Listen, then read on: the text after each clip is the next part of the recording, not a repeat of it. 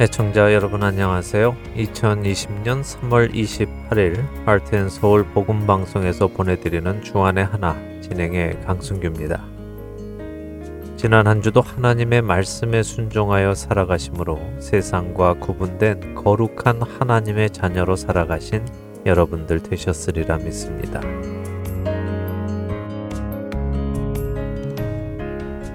코로나 바이러스의 확산으로 인하여 생활에 큰 변화가 오고 있습니다.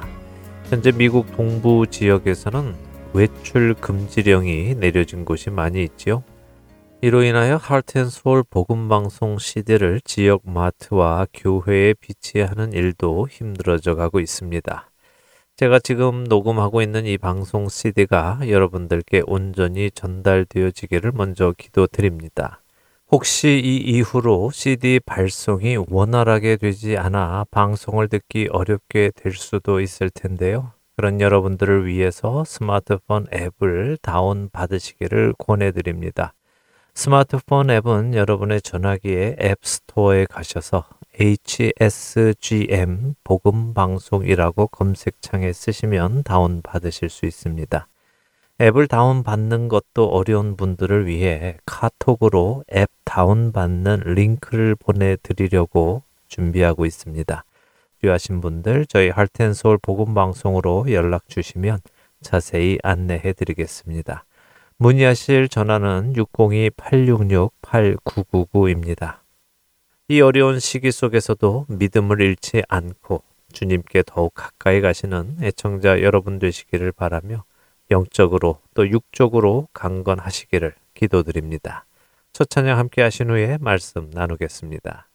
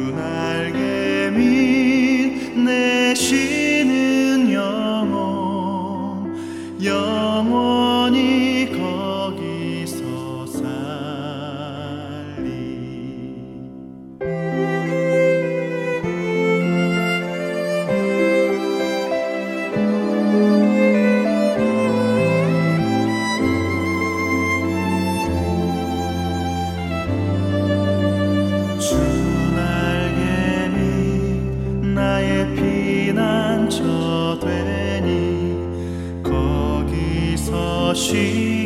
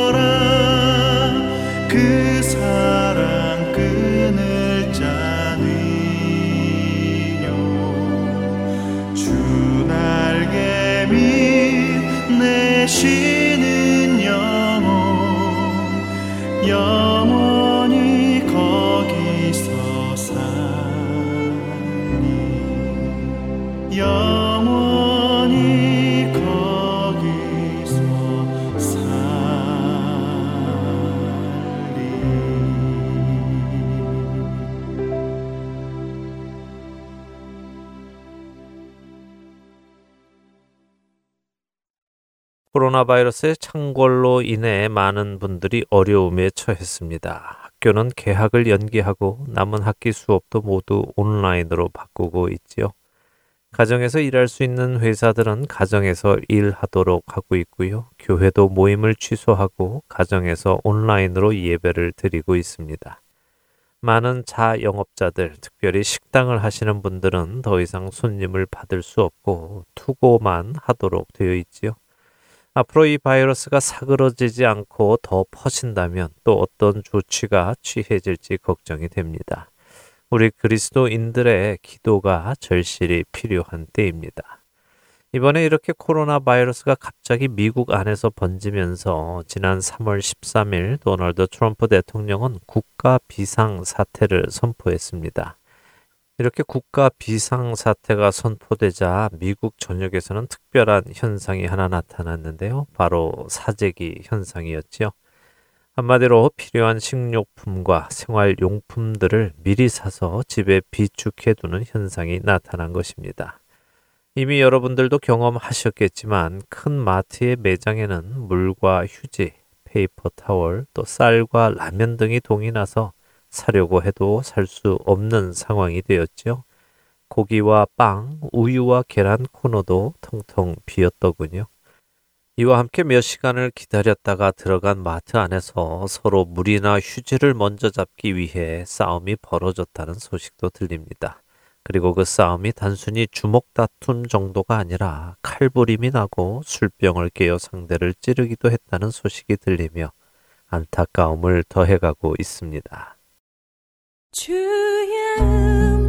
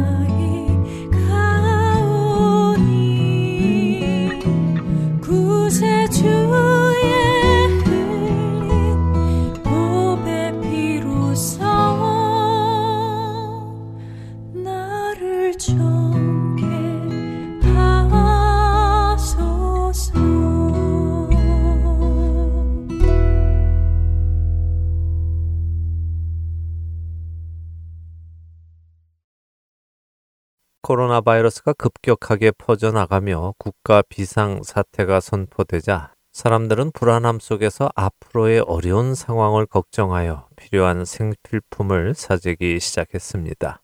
그러다 보니 당장 필요한 사람들은 또 살 수가 없는 상태가 되어 버렸지요. 제 주위에도 아기의 기저귀를 살 수 없어 발을 동동 구르는 엄마도 있었고요. 당장 먹을 쌀이 없어 걱정하는 분도 계셨습니다. 너도 나도 이렇게 생필품을 사 모으니 살 생각이 없던 사람들까지도 불안한 심리가 발동하여 사게 되었고요. 이러한 현상은 궁중 심리를 자극해서 온 나라가 이렇게까지 된 것 같습니다. 이렇게 생필품을 사는 사람들을 보며 예수님께서 해주신 성경의 한 비유가 떠올랐는데요. 바로 누가복음 16장에 나오는 불의한 청지기의 비유입니다. 주인의 소유를 낭비하던 청지기에게 주인은 하던 일을 정리하고 그만둘 것을 명하지요. 그러자 청지기는 이제 직업을 잃게 될 텐데 직업을 잃고 나면 어떻게 살지 궁리했습니다. 땅을 파서 일을 하며 먹고 살자니 힘이 없고 그렇다고 누군가에게 빌어먹고 살자니 부끄러워서 할 수 없다며 자신의 신세를 한탄하지요. 그런 그가 갑자기 자기 주인에게 빚진 자들을 불러서 그들의 빚을 깎아줍니다. 이렇게 하여 빚진 자들에게 호의를 얻고 자신이 직업을 잃은 후에 그들에게 도움을 받을 준비를 한 것입니다. 이 사실을 알게 된 주인은 그 청지기를 불러 그가 일을 지혜롭게 처리한 것을 칭찬했다고 하시지요. 이 비유에서 우리가 오해하지 말아야 하는 것은 주인이 청지기가 빚진 자의 빚을 자기 마음대로 깎아준 그 사실 자체를 칭찬하는 것이 아니라는 것입니다. 주인이 칭찬을 한 것은 청지기가 아직 자신에게 기회가 있는 동안 자신에게 기회가 없을 때의 삶을 준비한 사실입니다. 주인이 이제 일을 그만두라고 명하니 멍하니 있다가 직업을 잃는 삶을 맞이하는 것이 아니라 아직 자신에게 무언가 할 수 있는 기회를 이용하여 아무것도 할 수 없는 때를 준비한 것, 그것이 지혜로운 일이라고 주인은 칭찬을 한 것입니다. 다시 말하면 미래를 위해 준비하는 것, 그것이 지혜로운 일이라는 것입니다.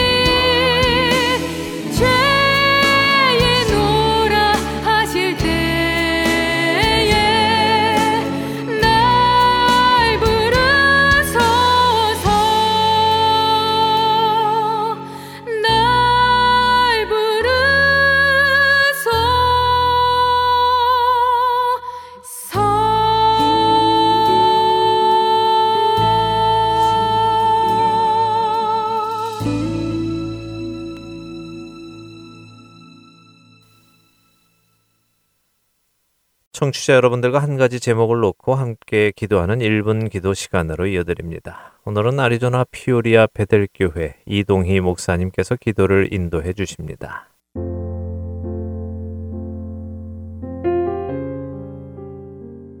할테인 서울 복음방송 1분 기도 시간입니다. 저는 아리조나주 피닉스시 인근에 위치한 피오리아 베델교회 담임 이동희 목사입니다. 오늘은 코로나 바이러스로 인한 사태에 대해서 기도하려고 합니다. 현재 전 세계에 코로나 19 바이러스의 확산이 빠르게 이루어지고 있는 상황입니다. 불과 두 달 전에 시작된 이 일로 전 세계가 패닉 상태가 되고 있습니다. 아직까지 이 바이러스에 대한 백신이나 치료제가 없기 때문에 사람들이 더 공포심을 갖는 것 같습니다. 미국에서도 이미 확진자가 5천 명이 넘었고 사망자도 100명에 이르고 있습니다. 이 일로 인한 여러 가지 문제들이 발생하고 있습니다. 경제 활동이 위축되어서 경제적으로 힘든 사람들이 생기고 지나친 공포심으로 인하여서 필요한 물품들을 사재기 함으로 정작 필요한 사람들이 물품을 구하기 어려운 그런 시대가 되었습니다. 의료적으로도 보험이 없는 분들은 만일 코로나 바이러스에 걸리면 어떡하나 하는 걱정이 있습니다. 무엇보다도 사람들 사이에서 증오가 커지는 문제가 있습니다. 특히 아시안들에 대해서 갖는 편견과 증오로 벌써 일부 지역에서는 아시안들에 대한 묻지마 폭행 등의 문제가 발생하고 있습니다. 말 그대로 패닉 상태인 것입니다. 이때 우리 그리스도인들은 어떤 삶의 자세를 가져야 할까요? 이럴 때 더 이웃을 생각하며 행동하고 이웃사랑의 실천을 나타내야 할 것입니다. 어려운 시기에 누구를 미워하기보다 사랑함으로 극복할 수 있도록 해야 할 것입니다. 코로나19 바이러스로 인한 사태가 속히 마무리될 수 있도록 그리고 우리 그리스도인들이 이때 다른 사람들을 미워하지 않고 사랑을 실천함으로 그리스도인으로서의 삶을 살아갈 수 있도록 기도하도록 하겠습니다. 다 함께 기도하겠습니다.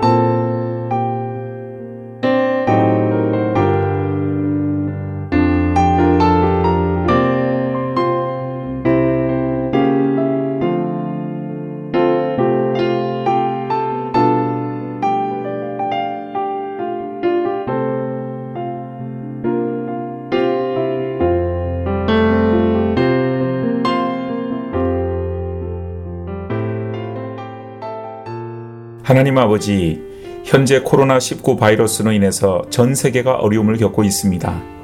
이 세상에 안전한 곳이 없음을 고백합니다. 모두가 다 어려운 이때에 우리 믿는 사람들이 예수님의 정신을 실천하며 살 수 있도록 도와주시옵소서.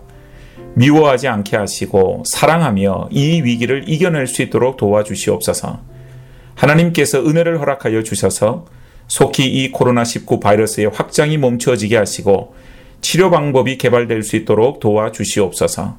예수님의 이름으로 기도드리옵나이다. 아멘.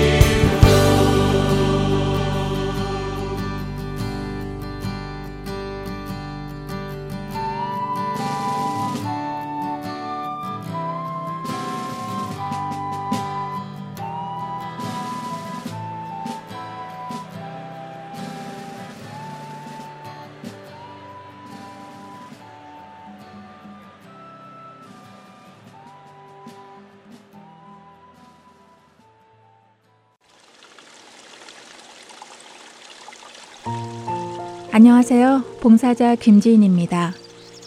매주 금요일마다 CD를 각 지역으로 배송해 드리는데요. 최근 CD를 받지 못하는 분, 파손된 CD를 받으신 분들이 많다는 소식을 들었습니다. 매주 만들어지는 CD에는 많은 분들의 정성이 담겨져 있고 예수 그리스도의 복음이 담겨져 있습니다. CD가 잘 전달되지 않을 때에 저희 또한 마음이 너무 아픈데요. 혹시 CD를 받지 못하셨거나 부서진 CD를 받으셨을 때에는 저희에게 연락 주시기 바랍니다. 사무실 전화번호 602-866-8999입니다.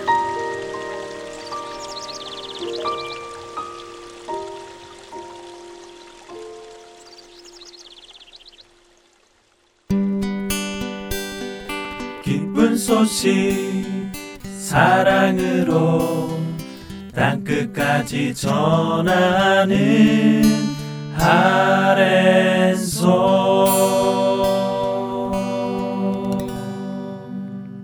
하나님의 약속들을 공부하는 시간입니다. 하나님의 언약으로 이어드립니다.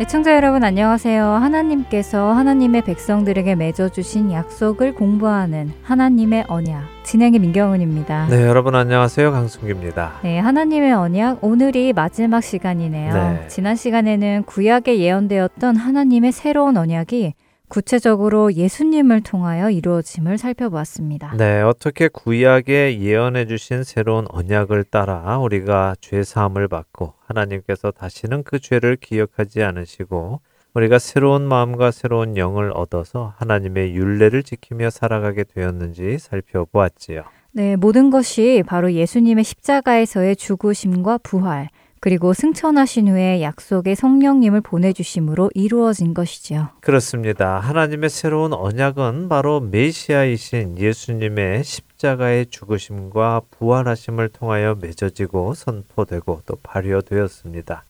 자, 그런데 우리가 예레미야서 31장에서 살펴볼 때 이 새로운 언약도 먼저는 이스라엘 집과 유다 집과 맺으신다고 하셨을 때 민경원 아나운서가 이방인은 없어서 섭섭하다고 하셨잖아요. 네, 그랬죠. 왜 우리 이방인 이야기는 없을까 하면서 섭섭했습니다. 네, 맞습니다. 섭섭하지요. 하지만 우리가 잘 생각해 보면 섭섭하다고 생각되기보다요, 오히려 감사하다는 생각이 들게 됩니다. 왜냐하면요, 왜 우리는 약속에 안 넣어주세요 라고 불평을 할 만한 자격이 우리에게는 없기 때문입니다. 원래 하나님께서는 죄인인 모든 인류를 심판하셔야만 했잖아요. 네. 거룩하신 하나님이시고 공의의 하나님이시기에 말입니다. 하나님을 알지도 못하고 알려고 하지 않는 죄인이 하나님께 구원받을 자격이 있을까요? 하긴 그렇게 말씀하시니까 우리 죄인에게는 하나님의 구원을 받을 만한 자격이 전혀 없음을 깨닫게 되네요. 우리는 하나님을 마음에 두기 싫어했다고 로마서 1장 28절에서 말씀하시잖아요.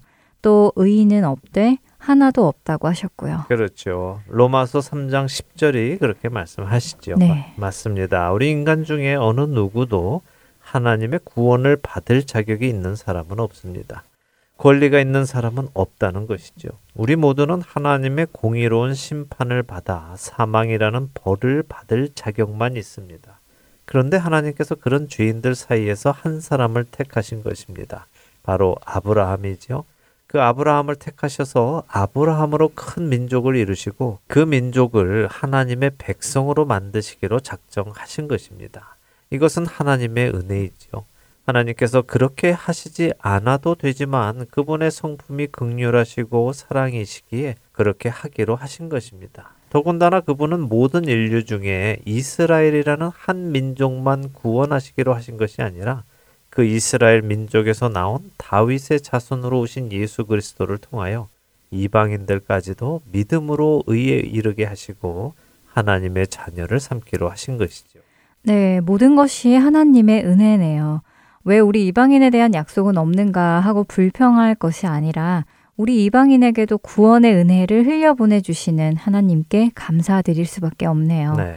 예수님께 나와서 개들도 자기 주인의 상에서 떨어지는 부스러기를 먹는다고 고백했던 가나안 여인의 믿음이 떠오릅니다. 맞습니다. 우리의 심령이 그래야 합니다. 당연히 자격이 있어서 받을 구원을 받는 자처럼 하나님께 구원을 내놓으라고 요구하는 것이 아니라 네. 비록 나는 하나님의 백성인 이스라엘 자손은 아니지만 자녀에게 주고 남은 부스러기 은혜라도 주신다면 제가 살겠나이다 하며 나아가는 간절함과 감사함이 있어야 하는 것입니다.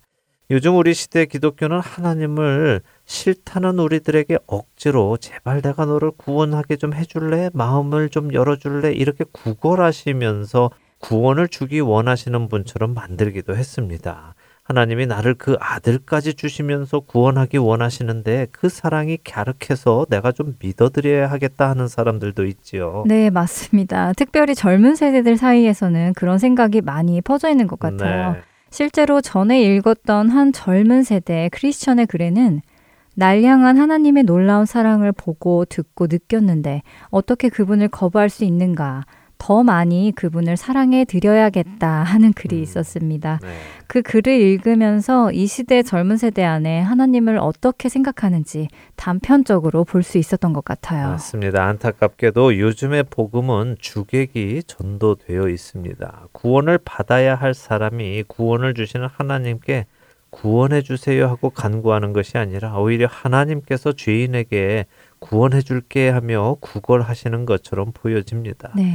그래서 복음이 복음되기 위해서는 우리가 죄인인 것이 먼저 깨달아지는 은혜가 있어야 하는 것이죠. 내가 죄인인 것을 깨닫지 못하는 사람은 하나님의 은혜를 인사치레 정도로 받아들일 수가 있습니다. 우리 안에 하나님의 은혜를 간절히 바라는 사모함과 내가 죄인임을 깨닫는 은혜가 있기를 바랍니다. 자, 다시 본론으로 돌아와서요. 우리 이방인은 구원의 주체에 들어가지 않았다고 해서 섭섭할 것이 없는 것입니다. 오히려 그 구원에 초청해 주시는 하나님께 감사할 것밖에는 없죠. 자격 없는 우리를 초청해 주신 하나님의 은혜가 없다면 우리는 그냥 우리의 죄 속에서 살다가 그렇게 죽을 존재들이기에 그렇습니다. 하나님께서는 아브라함을 통해 먼저는 이스라엘을 구원하시고 아브라함을 통하여 만민이 복을 받을 계획을 세우셨습니다. 그 복이 우리에게 흘러 들어온 것은 놀라운 은혜입니다. 자, 이제 구체적으로 우리 이방인이 어떻게 하나님의 은혜 안에 들어갈 수 있게 되었는지를 살펴보겠습니다. 에베소서 2장 11절에서 16절을 읽어보겠습니다. 네, 에베소서 2장 11절부터입니다. 그러므로 생각하라. 너희는 그때 육체로는 이방인이요. 손으로 육체에 행한 할례를 받은 무리라 칭하는 자들로부터 할례를 받지 않은 무리라 칭함을 받는 자들이라. 그때 너희는 그리스도 밖에 있었고 이스라엘 나라 밖의 사람이라. 약속의 언약들에 대하여는 외인이요 세상에서 소망이 없고 하나님도 없는 자이더니 이제는 전에 멀리 있던 너희가 그리스도 예수 안에서 그리스도의 피로 가까워졌느니라. 그는 우리의 화평이신지라 둘로 하나를 만드사 원수된 것곧 중간에 막힌 담을 자기 육체로 허시고 법조문으로 된 계명의 율법을 폐하셨으니 이는 이 둘로 자기 안에서 한 세 사람을 지어 화평하게 하시고 또 십자가로 이 둘을 한 몸으로 하나님과 화목하게 하려 하심이라. 원수된 것을 십자가로 소멸하시고 네. 자, 성경은 우리 이방인들이 어떤 존재였는지를 먼저 설명해 주십니다. 네. 우리는 하나님의 택하심을 받은 유대인들로부터 할례받지 못한 자라 불리며 멸시받던 자들이었습니다. 우리는 그리스도 밖에 있었지요. 그리스도와 아무 관계가 없던 사람들이었다는 것입니다. 이스라엘 국민도 아니었고요. 약속의 언약들과도 관계없는 사람들이었다고 말씀하고 계십니다. 와, 이렇게 우리 이방인이 어떤 존재였는지 아주 적나라하게 말씀하고 계시네요. 네. 하나님의 언약 밖에 있는 사람들이었다니 어, 참 충격적이네요. 네, 충격적이죠. 네. 네, 우리가 사는 지금 이 세상은요, 상대의 기분을 많이 생각해 줍니다. 네. 상대의 기분을 생각해 주는 것은 좋습니다. 그러나 상대의 기분을 너무 생각해 주고 배려해 주다 보니 진실을 말해주지 않을 때도 있습니다. 그것은 잘못입니다. 예를 들어 민경은 아나운서의 얼굴에 더러운 것이 묻었다고 한번 해보죠. 네. 만일 제가 그 더러운 것을 보고 더러운 것이 묻었다고 이야기해주면 민경은 아나운서가 부끄러워할까봐 이야기를 안 해준다면 어떻게 될까요? 그냥 혼자 스스로 찾도록 내버려 둔다면요. 아, 그러면 정말 창피한 일을 당하겠죠. 제가 얼굴에 더러운 것이 묻었는지도 모르고 막 돌아다닐 거 아니에요. 나중에 그 사실을 알게 될 때 훨씬 더 부끄러울 것 같습니다. 맞습니다. 그래서요, 필요한 사실은 사실 그대로 이야기해 주는 것이 좋습니다. 우리 모두가 하나님의 말씀을 따르기 싫어하는 죄인이라는 사실을 이야기해 주는 것도 복음을 전할 때꼭 필요한 사실이고요. 지금 나눈 이야기처럼 우리 이방인은 원래 이스라엘과 하나님께서 맺으신 언약 안에 포함되어 있지 않다는 사실도 분명하게 이야기를 해 주어야 합니다. 네. 그래야 그런 우리에게도 구원으로의 초청이 있는 것이 더 감사하지요. 지금 사도 바울의 이야기를 들어보세요. 우리가 그리스도 밖에 있었고 이스라엘 나라 밖의 사람이었기에 약속의 언약들에 대하여도 외인이었다고 하십니다. 그렇기에 우리에게는 세상에서 소망이 없고 하나님도 없이 살았다고 하시죠. 네. 그러나 이렇게 하나님으로부터 멀리 있던 우리 이방인들도 그리스도 예수 안에서 하나님과 가까워지고 하나님의 백성인 이스라엘과 가까워졌습니다. 무엇으로요? 예수님의 피로 가까워졌다고 하시네요. 그렇습니다. 예수님의 피가 유대인과 이방인을 갈라놓고 있던, 다시 말해 분리해 놓고 있던 담을 무너뜨렸다는 것입니다. 음, 그리고 유대인과 이방인을 하나가 되게 하셨지요. 예수님께서 죽으심으로 인하여 유대인과 이방인을 구분짓던 율법, 그 율법을 폐하시고 이 둘을 한 세 사람이 되도록 화목하게 하셨다고 하십니다. 네. 이렇게 유대인과 이방인을 예수님께서 먼저 하나가 되게 하시고는 이 둘을 한 몸으로 하나님과 화목하게 하시죠. 구약의 제사법을 보면요. 누룩은 죄를 상징하기 때문에 하나님 앞에 누룩을 넣은 떡을 가지고 나갈 수 없습니다. 그런데 1년에 딱 한 번 하나님께서 특별히 누룩을 넣은 떡을 가지고 나오도록 요구하시는 때가 있는데요. 바로 오순절입니다. 음, 많은 해석이 있겠지만 저는 이렇게 생각합니다. 하나님 앞에 죄 있는 자가 나올 수 없습니다. 그런데 예수님께서 죽으시고 부활하신 후에 하나님께서는 새 마음, 새 영을 부어 주시겠다고 하신 약속이 오순절 성령님의 강림하심으로 현실화되었습니다. 성령께서 오심으로 대제사장이신 예수님께서는 유대인과 이방인을 성령 안에서 하나 되게 하셔서 비록 그들에게 죄가 있어도 예수님의 의의 옷을 입히셔서 그들을 하나님 앞에 드릴 수 있게 된 것이죠. 오순절에 대제사장이 누룩이 있는 떡 두 덩이를 하나님 앞에 가지고 나와서 제사를 드리는 것은 바로 이것을 의미한다고 저는 생각합니다. 자, 헤베소서 3장 5절과 6절을 읽어 주세요. 네.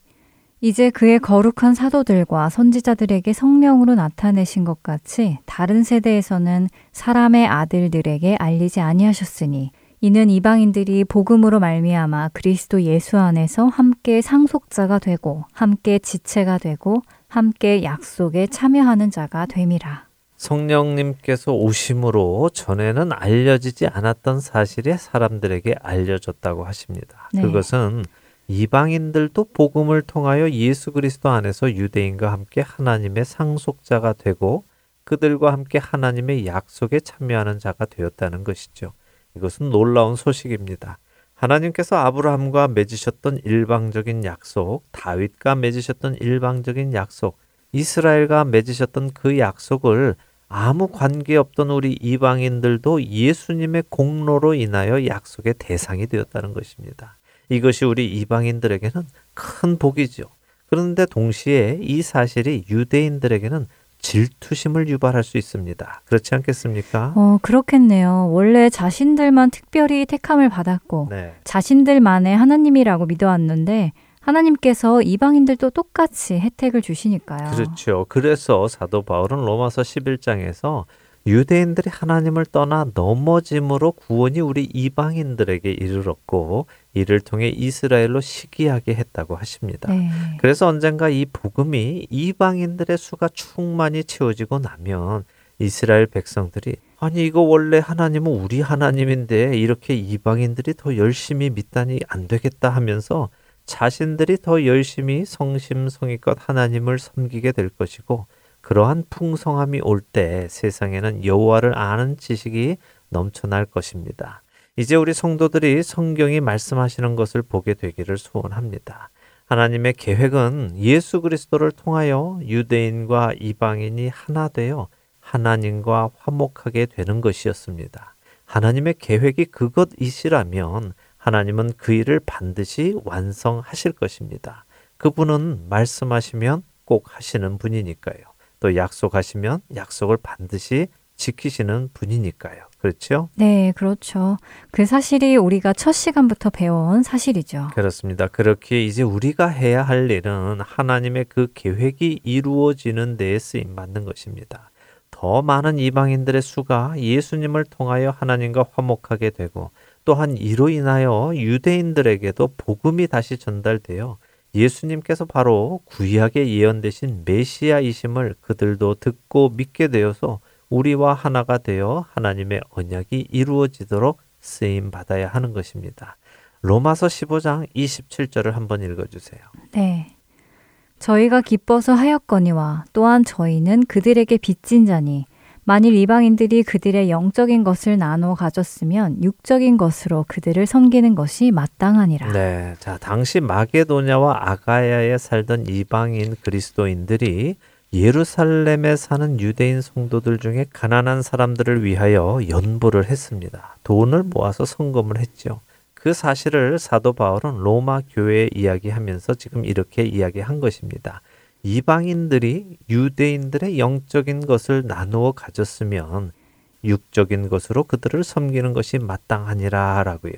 이 말씀은 우리에게 주어진 복음은 원래 유대인에게서 온 것임을 우리가 기억해야 하고 여전히 하나님의 약속 안에 있는 그들, 아브라함의 자손인 그들을 우리가 기억해야 하고 도와야 함을 말씀하시는 것입니다. 아, 그렇네요. 사실 우리 대부분의 마음에는 유대인들에 대한 생각이 없었는데 그래서는 안 되겠네요.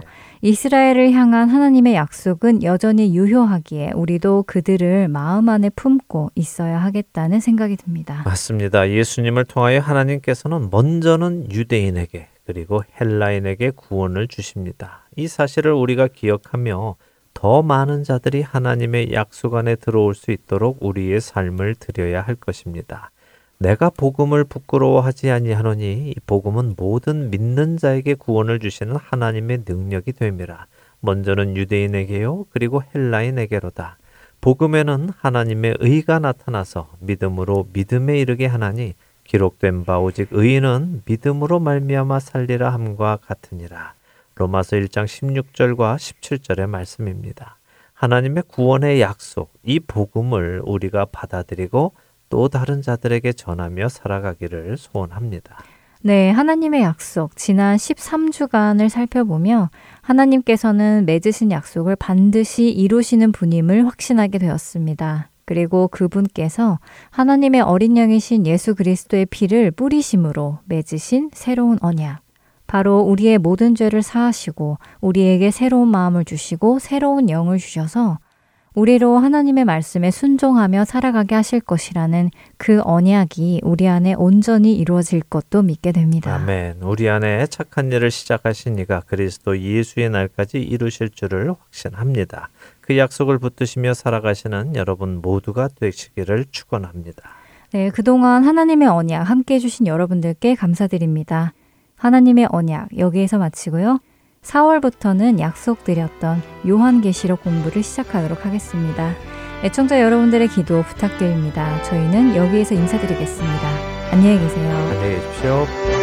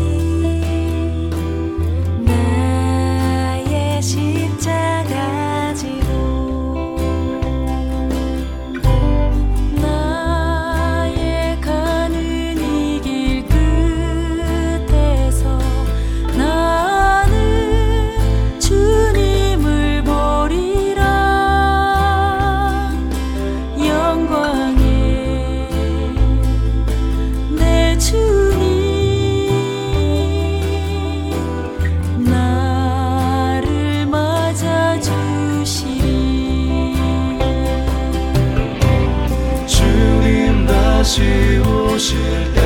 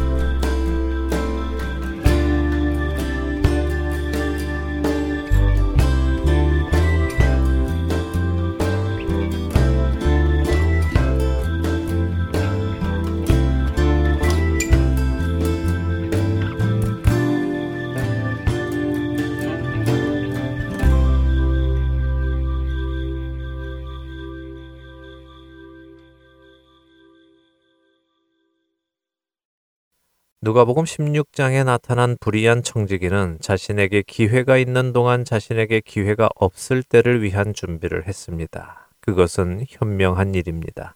그래서 예수님께서는 이 비유를 하신 후에 이렇게 말씀하시죠. 누가복음 16장 8절 하단의 말씀입니다. 이 세대의 아들들이 자기 시대에 있어서는 빛의 아들들보다 더 지혜로움이니라. 예수님의 이 말씀을 쉽게 표현하면 이 세대의 아들들은 살 국리를 잘 한다는 말씀입니다.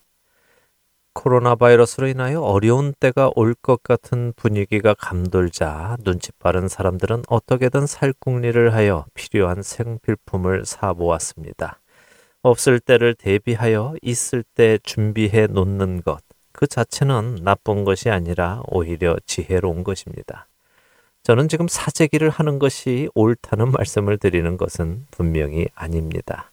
제가 드리고 싶은 말씀은 이것입니다. 이처럼 사람들이 코로나 바이러스라는 것이 올 것이다 라는 말을 듣고 어려운 상황이 닥칠 것이라는 말을 듣고 그 어려운 때를 견딜 수 있는 준비를 하는 그 마음으로 이것보다 더 중요한 것, 바로 다시 오실 예수님을 알게 되기를 바라는 것입니다. 우리 주위에 코로나 바이러스가 퍼져나가고 있는 것이 사실인 것처럼 구세주 예수 그리스도께서 심판주로 다시 이 세상에 오실 것도 사실입니다. 아니, 오히려 코로나 바이러스는 모든 사람에게 영향을 끼치지는 않을 것이지만 예수님은 한 영혼도 빼지 않고 모든 영혼에게 영향을 끼치실 것입니다. 사람들은 어떻게 코로나 바이러스로부터 자신을 지킬 수 있을지 알고자 합니다. 무엇을 먹어야 하는지, 어떻게 손을 씻어야 하는지, 사람들과는 얼마나 떨어져 있어야 하는지 등을 듣고 그대로 따라하지요. 심지어는 확인되지도 않은 갖가지 가짜 뉴스를 따라서도 해봅니다. 이렇게 불안해하는 자들에게 더 걱정해야 하는 소식, 바로 하나님의 심판이 있다는 소식을 알려주기 원합니다. 한번 죽는 것은 사람에게 정해진 것이요. 그 후에는 심판이 있으리니라는 히브리서 9장 27절의 말씀. 모든 사람이 죄를 범하였음에 하나님의 영광에 이르지 못하더니라는 로마서 3장 23절의 말씀처럼 거부할 수 없고 부인할 수 없는 사실인 죄인을 향한 하나님의 심판을 그들도 알게 되기를 소망합니다. 그리하여 그들이 코로나 바이러스에서만 안전함을 받는 방법을 배우는 것이 아니라 모든 환난과 모든 재난과 그리고 죄의 심판으로부터도 안전하게 되는 방법을 배울 수 있게 되기를 소망합니다. 그리고 그 일에 먼저 믿은 여러분과 제가 쓰임 받게 되기를 소망합니다. 하나님이 세상을 이처럼 사랑하사 독생자를 주셨으니 이는 그를 믿는 자마다 멸망하지 않고 영생을 얻게 하려 하심이라. 하나님이 그 아들을 세상에 보내신 것은 세상을 심판하려 하심이 아니요 그로 말미암아 세상이 구원을 받게 하려 하심이라. 그를 믿는 자는 심판을 받지 아니하는 것이요 믿지 아니하는 자는 하나님의 독생자의 이름을 믿지 아니하므로 벌써 심판을 받은 것이니라. 그 정죄는 이것이니 곧 빛이 세상에 왔으되 사람들이 자기 행위가 악함으로 빛보다 어둠을 더 사랑한 것이니라. 악을 행하는 자마다 빛을 미워하여 빛으로 오지 아니하나니 이는 그 행위가 드러날까 하미요 진리를 따르는 자는 빛으로 오나니 이는 그 행위가 하나님 안에서 행한 것임을 나타내려 함이라 하시니라. 요한복음 3장 16절에서 21절의 말씀입니다. 이 어수선하고 두려운 세상에서 참된 구원이 어디에 있는지 전할 수 있는 절호의 기회입니다. 이 기회를 놓치지 마시고 그렇게 예수 그리스도를 전할 수 있는 저와 애청자 여러분이 되시기를 소원하며 오늘 주안의 하나 여기에서 마치도록 하겠습니다. 함께 해주신 여러분들께 감사드리고요. 저는 다음 주 이 시간 다시 찾아뵙겠습니다. 지금까지 구성과 진행의 강순규였습니다. 애청자 여러분 안녕히 계십시오. 주가 주신 거지지 않는 빛이 있네 오직 주님께 우릴 드릴 때 그 빛을 받